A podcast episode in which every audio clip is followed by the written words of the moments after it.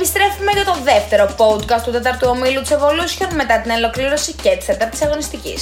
Η αλήθεια είναι πως αν εξαιρέσουμε τους Iguana Pacers που πέρασαν πρώτοι από το Sin Plin, η πρώτη πεντάδα δεν άλλαξε D. Από την έκτη θέση μέχρι τη δέκατη είχαμε κάποιες αλλαγούλες, με τις δύο τελευταίες να παραμένουν ως Σάββατο 19 του Νοέμβρη παρακολουθήσαμε τις 5 από τις 6 αναμετρήσεις του ομίλου και αν εξαιρέσουμε τον περίπατο των Iguana Pacers απέναντι στους Μίνωες, όλα τα άλλα ήταν ματσάρες.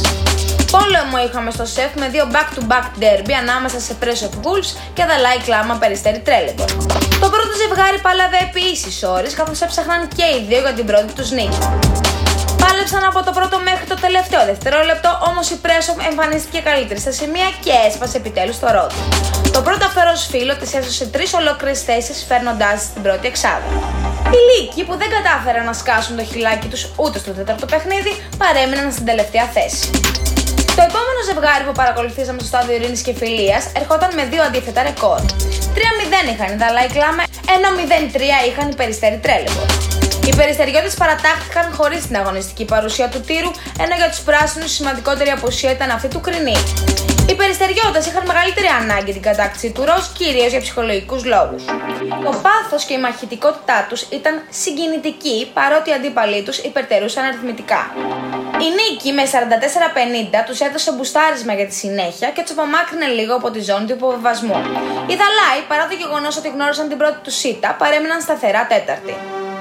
Στο κλειστό του Σπάρτακου το μεσημεράκι του Σαββάτου, τα γκραν μανάρια τα βρήκαν παλού και απέναντι στους New York Fix.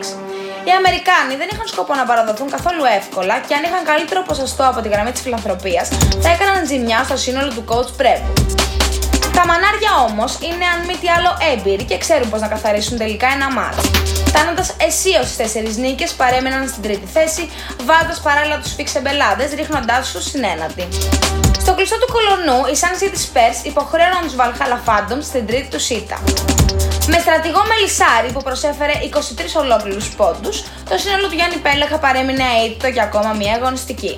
Η Βαλχάλα δεν μπορούσε να βγάλει την αντίδραση που χρειαζόταν απέναντι στους μέχρι τότε πρωτοπόρους και υποχώρησε στην 7η θέση με ρεκόρ 1-3. Τέλος, οι Iguana Pacers βρέθηκαν σβηστοί στην κορυφή του πίνακα με το εκοφαντικό 46-70 απέναντι στους Μίνωε. Οι Ταύροι έχασαν αρκετό έδαφος μετά την ήττα και βρέθηκαν στη 10η θέση. Την Κυριακή είχαμε το τελευταίο μάτι του ομίλου ανάμεσα σε Μπαλονιακό και Transporters. Με λειψά ρόστερ εμφανίστηκαν και τα δύο στρατόπεδα με τον Μπαλονιακό να επιστρέφει τελικά στις νίκες και να παραμένει ακούντος στην πέμπτη θέση. Το σημαντικότερο βέβαια επίτευγμα της ομάδας για την εβδομάδα που μας πέρασε ήταν η εμφάνιση του Κώστα Λεβεντούρη ως leader της κατηγορίας assist μέχρι τον μήνα Οκτώβριο. Και ισανότερα. Οι Transporters παρέμειναν προτελευταίοι με το κακό όμως δεν είναι μικρό, καθώς από την 6η μέχρι την 11η θέση βρίσκονται όλοι με το ίδιο ρεκόρ, οπότε όλα τα ενδεχόμενα παραμένουν ανοιχτά.